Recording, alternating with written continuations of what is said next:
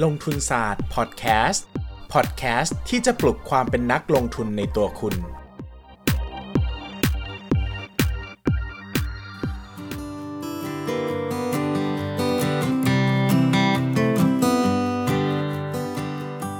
วัสดีครับ ยินดีต้อนรับเข้าสู่รายการลงทุนศาสตร์พอดแคสต์รายการที่จะชวนทุกคนมาพัฒนาความรู้ด้านการเงินและการลงทุนไปด้วยกันวันนี้นะครับน่าจะเป็นอีกวันหนึ่งที่หลายคนรู้สึก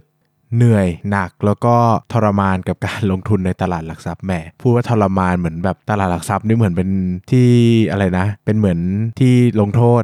สำหรับคนมีเงินแต่มืออยู่ไม่สุขนะฮะก็หลายคนอาจจะเครียด กับเหตุการณ์ที่เกิดขึ้นประมาณหนึ่งพอสมควรนะครับ หลังจากที่มีปัญหาเรื่องความ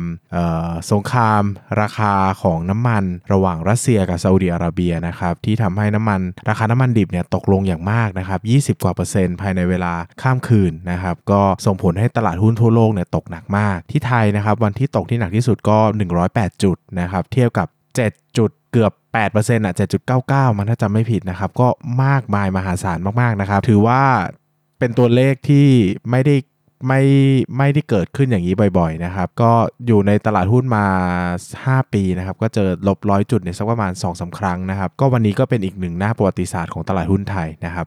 ในขณะที่เราคิดว่าไทยน่าจะหนัก เพราะว่าเป็นประเทศที่เอ่อหุ้นใหญ่นะครับเป็นหุ้นน้ำมันแต่อยู่เยอะนะครับก็ไม่จริงนะครับ เพราะว่าฝั่งอเมริกานะครับก็ดาวโจนส์ลบไป 2,000 จุดเยอะมากนะครับ ส่วน S&P Index เนี่ยก็เจอ Circuit Breaker นะครับก็คือลดไปถึงแตะ 7%ก็เลยต้องหยุดทำการซื้อขาย 15 นาที ให้นักลงทุนหายใจหายคอกันก่อนนะครับแล้วก็ตัดสินใจให้ดีว่าจะขายจริงเหรอนะครับก็กลายเป็นเรื่องราวใหญ่โตของโลกใบนี้ขึ้นมานะครับถึงแม้ว่าเอ่อ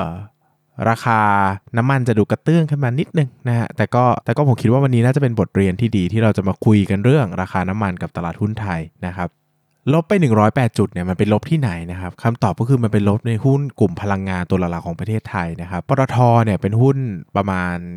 มูลค่าตลาดประมาณ 1 ล้านล้านนะครับในขณะที่ปตทสพประมาณ 5 0 0แสนล้าน PTTGC ประมาณ 3 0 0แสนล้าน แล้วก็ TOP ประมาณ 60,000 ล้านนะครับ ทุกตัวนี้ใหญ่หมดนะครับ รวมกลุ่มปตท 4 ตัวเนี่ยนะครับ TOP เนี่ยครับก็คือผู้ถือหุ้นใหญ่คือปตทด้วยนะครับ4หุ้นนะครับ4หุ้นนี้ก็คับตลาดหุ้นไทยมากนะครับ ก็รวมกันเป็นมูลค่าแบบแบบ ก็เกือบ 2 ล้านล้านแล้วนะครับ ถ้าตีแบบตั้งแต่ก่อนที่มันลงอะเนาะแล้วหุ้นทุกตัวก็ลงหนักมากอย่างปตทเนี่ยลงไป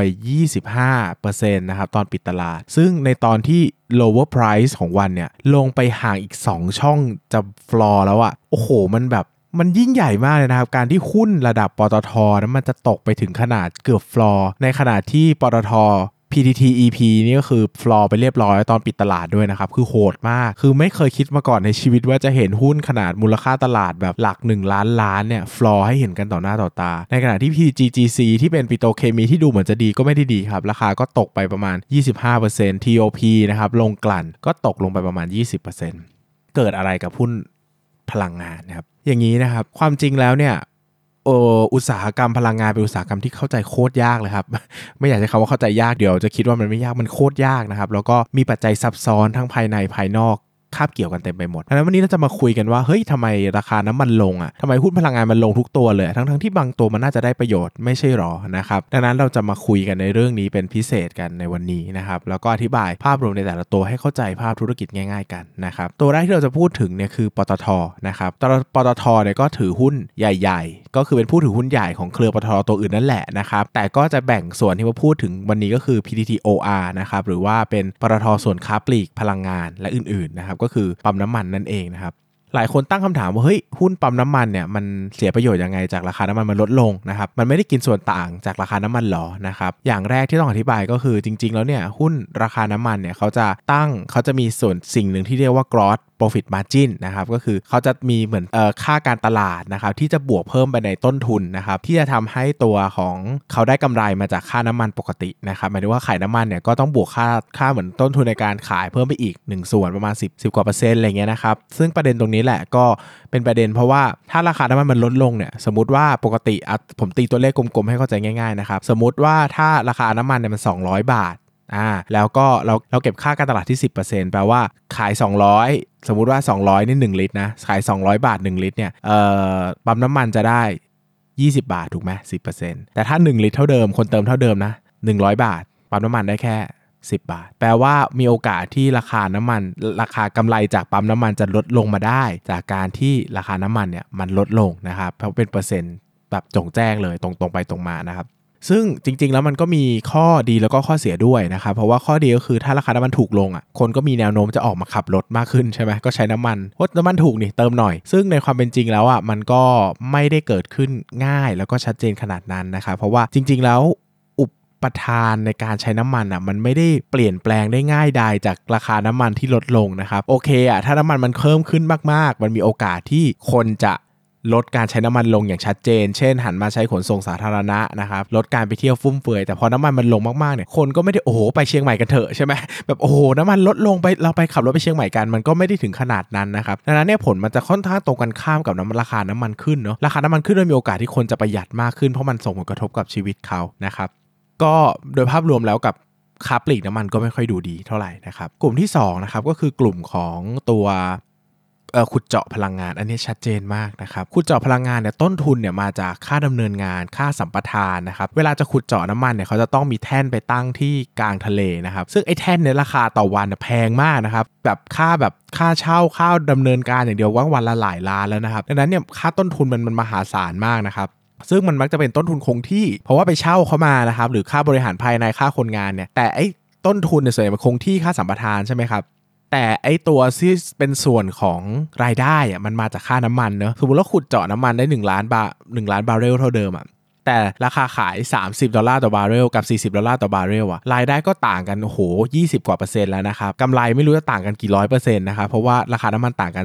20-30%อย่างเงี้ยนะครับดังนั้นเนี่ยกลุ่ม PTTEP เนี่ยหรือว่ากลุ่มขุดเจาะพลังงานเนี่ยเป็นตัวอย่างที่ชัดเจนมากกับหุ้นที่ได้รับผลเสียจากราคาน้ำมันลง แล้วก็หุ้นที่ได้รับผลดีกับราคาน้ำมันขึ้นนะครับเพราะว่าราคาขายมันผันผวนไปตามราคาตลาดโลกเลยนะครับดังนั้นเนี่ยหุ้น PTTEP เนี่ยจะขึ้นแรงลงแรงมาก เพราะว่ามันมันไม่มันไม่ค่อยมี contradiction หรือว่าแบบเขาเรียกว่าอะไรวะหมายถึงว่ามันไม่ค่อยคือมันชัดเจนมากว่าขึ้นก็ดีลงก็เสียมันมันไม่ค่อยมีขึ้นก็ดี แต่ก็มีข้อเสียบางอย่าง หรือลงก็ดีลงก็ไม่ดีแต่ก็มีข้อดีบางอย่าง มันไม่ค่อยมีอะครับมันค่อนข้างจะไปในเทรนเดียวกันหมดเลยดังนั้นเนี่ย PTTEP จะส่งผลกระทบค่อนข้างรุนแรงกับราคาน้ำมันนะครับตัวที่ 3 ก็คือกลุ่มปิโตเคมีหรือ PTTGC นะครับ PTGC ก็คือเอาอะดูก่อนจะพูดถึง PTGC เดี๋ยวมันจะดูมั่วไปหน่อย พูดถึง TOP ก่อนก็คือกลุ่มโรงกลั่นนะครับ กลุ่มโรงกลั่นเนี่ยเวลาเขาได้น้ำมันดิบมาเนี่ยน้ำมันดิบมันไม่บริสุทธิ์นะครับ ใครเคยเรียนตอนมปลาย อ่า เรียนการกลั่นลำดับส่วนเคยเรียนไหมครับ วิทยาวิทยาศาสตร์ผมจะท่องว่า ปิเบาหนักก๊าซดีเซลหล่อลื่น ไขเตาตอยนะครับ ฟังแล้วไม่ใช่คำหยาบเลยนะครับ ปินี่มาจากปิโตรเลียมนะครับ เอ่อเบานี่คือแนปทาเบา หนักคือแนปทาหนักแนปทาเบาแนปทาหนักเนี่ยเอาไปทำ น้ำมันเบนซินนะครับแล้วก็ปิเบาหนักก๊าซก็คือน้ำมันก๊าซดีเซลคือน้ำมันดีเซลหล่อลื่น คือน้ำมันหล่อลื่น ไขเตาตอยนะครับก็คือน้ำมันไข่น้ำมันเตาแล้วก็ยางมาตอยนะครับก็เขาจะเอาน้ำมันดิบเนี่ยไปกลั่นลำดับส่วนให้ได้ตามนี้ปิโตรเลียมก็คือพวกก๊าซหุงต้ม LPG อะไรพวกเนี้ยนะครับก็จะกลั่นลำดับส่วนออกมาแล้วก็จะไปแยกขายนะครับดังนั้นเนี่ยความจริงแล้วถ้าน้ำมันราคา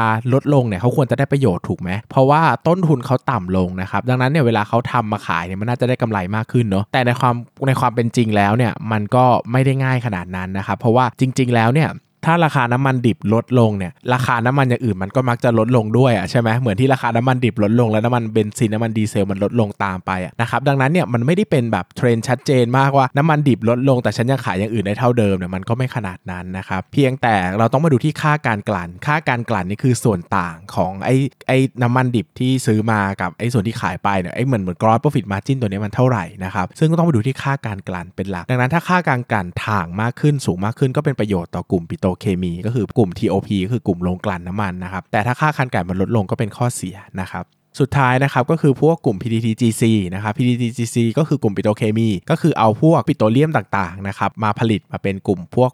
ผลิตภัณฑ์อื่นๆนะครับเช่นเอาพวกปิโตรเลียมนะครับหรือว่าน้ำมันพวกนี้นะครับมาทำเป็นเม็ดพลาสติกนะครับมาทำเป็นบรรจุภัณฑ์ต่างๆนะครับซึ่งแน่นอนอะถ้าต้นทุนฝั่งปิโตรเลียมมันมาถูกอะเขาขายส่วนใหญ่ราคาขายมันจะค่อนข้างคงที่เนาะนั้นปิโตรเคมีจะเป็นกลุ่มที่คนชอบมากขึ้น เพราะว่าตัว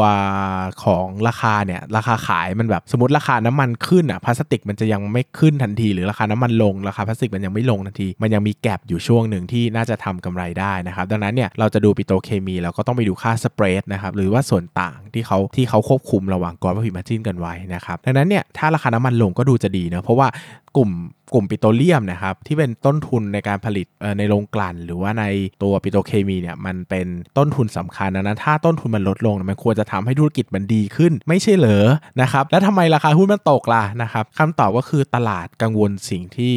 อยู่ในบริษัทมากกว่าคือสต็อกน้ำมันนะครับเพราะว่าไม่ว่าจะเป็นค้าปลีกน้ำมันนะครับ ขุดเจาะพลังงาน ขุดเจาะน้ำมันนะครับปิโตเคมีโรงกลั่นน้ำมัน ทุกอย่างต้องสต็อกน้ำมันหมดนะครับดังนั้นเนี่ยสิ่งที่ต้องรับรู้เป็นอย่างแรกเลยคือขาดทุน หรือว่าตัวขาดทุนจากการลดลงของ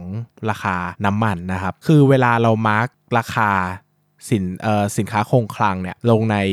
ลงในงบการเงินเนี่ยนะครับงบการเงินเนี่ยจะมีหลัก การทางบัญชีอย่างหนึ่งนะครับที่ผมชอบเรียกตัวเองว่าหลักการมองโลกในแง่ร้ายนะครับหมายถึงว่าให้บันทึกราคาทุน หรือราคาตลาดตามเอาว่าอันไหนมันต่ำกว่านะครับเช่นถ้าเราซื้อของมาร้อยบาท ถ้าวันนี้ของไอชิ้นนี้ในตลาดขึ้นไป 120 เราบันทึก 100 บาทเท่าเดิม แต่ถ้าวันนี้ซื้อของมาร้อยบาท แล้ววันนี้ราคาในท้องตลาดมันลดไป 80 ให้บันทึก 80 คือบันทึกยังไงก็ได้ให้มันแย่กว่านะครับเพราะมันเป็นหลัก conservative เนอะดังนั้นเนี่ยมันก็กลายเป็นว่าบริษัทน้ำมันจะต้องได้เจอผลกระทบทันที เพราะว่าอย่างปิโตเคมีหรือโรงกลั่นวันนี้เขาซื้อน้ำมันดิบเข้ามาสต็อกไว้ในการทำธุรกิจนะครับเขาก็จะเจอค่าขาดทุนทันทีเลย 30% 20%จากเนี่ยครับก็คือวันนั้นมันลดลง 20%เนี่ยต้องเจอแน่นอนนะครับซึ่งถึงแม้ว่าตัวธุรกิจเขาอาจจะดีอะแต่ตัว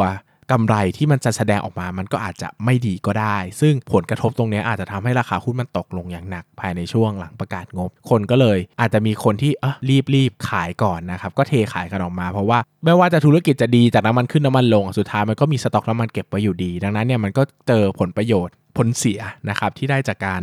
ขาดทุนตรงนี้ไปนะครับ ซึ่งอาจจะไปกดดันกำไรปกติของบริษัทได้ที่ทำให้มันดูแย่ลงนะครับ ก็กลายเป็นว่าคนก็เทขายกัน ดังนั้นเนี่ยเราอันนี้เป็นสิ่งที่เราต้องเข้าใจนะครับ เพราะว่าจริง ๆ แล้วเนี่ยตลาดหุ้นไทยมีความสัมพันธ์กับราคาน้ำมันดิบสูงมากนะครับ เราสังเกตได้ว่าเมื่อวานหุ้นอะไรก็ลงหมด จะเกี่ยวกับน้ำมันไม่น้ำมันนะหุ้นแบบหุ้นอะไรหุ้นโรงพยาบาลไงใช้น้ำมันดิบทำอะไรอะก็ลงนะครับมันก็ลงหมดมันไม่มีเหตุผลนะครับเพราะว่ากลายเป็นว่าพอตลาดหุ้นมันลง มันก็ลงกันหมดนะครับเพราะว่าบางทีเราก็อาจจะขายตัวที่ลงน้อยไปซื้อตัวที่ลงมากแบบนี้ก็ได้ หรือบางคนก็ขายหนีตายกลัวนะครับก็กลายเป็นว่าราคาหุ้นมันก็ลงแบบไม่มีเหตุผลนะครับดังนั้นเนี่ยก็เป็นสิ่งเราต้องเข้าใจว่าตลาดหุ้นไทยเป็นแบบนี้นะครับมีความสัมพันธ์กับนำราคาน้ำมันเยอะมาก ดังนั้นก็อาจจะเป็นช่วงเวลาที่ดีก็ได้นะครับที่เราจะมองหาหุ้นที่ไม่ได้เกี่ยวกับราคาน้ำมัน แต่ราคาลงมาเพราะปัจจัย กังวลจากราคาน้ำมันนะครับ ซึ่งอันนี้ผมคิดว่ามันเป็นประเด็นที่น่าสนใจในการลงทุนมากทีเดียวนะครับ คิดว่าอีกสัก2อสเทปจะมาชวนคุยกันเรื่องวิกฤตในตลาดหุ้นกับการหาโอกาสในตลาดหุ้นแบบจริงจังสักเทปหนึ่งคิดว่าน่าจะได้ประโยชน์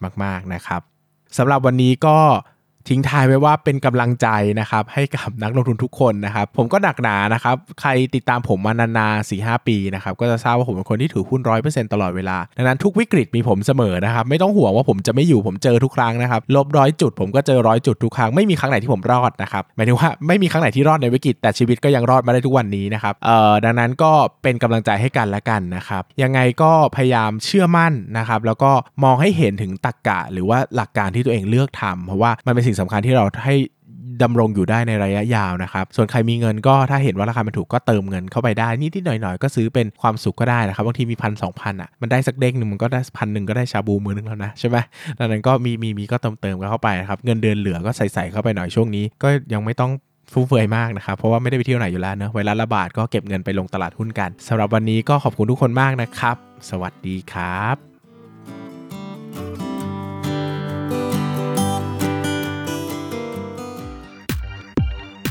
อย่าลืมกดติดตามลงทุนศาสตร์ในช่องทาง podcast player ที่คุณใช้ แล้วกลับมาปลุกความเป็นนักลงทุนกันใหม่ในลงทุนศาสตร์พอดแคสต์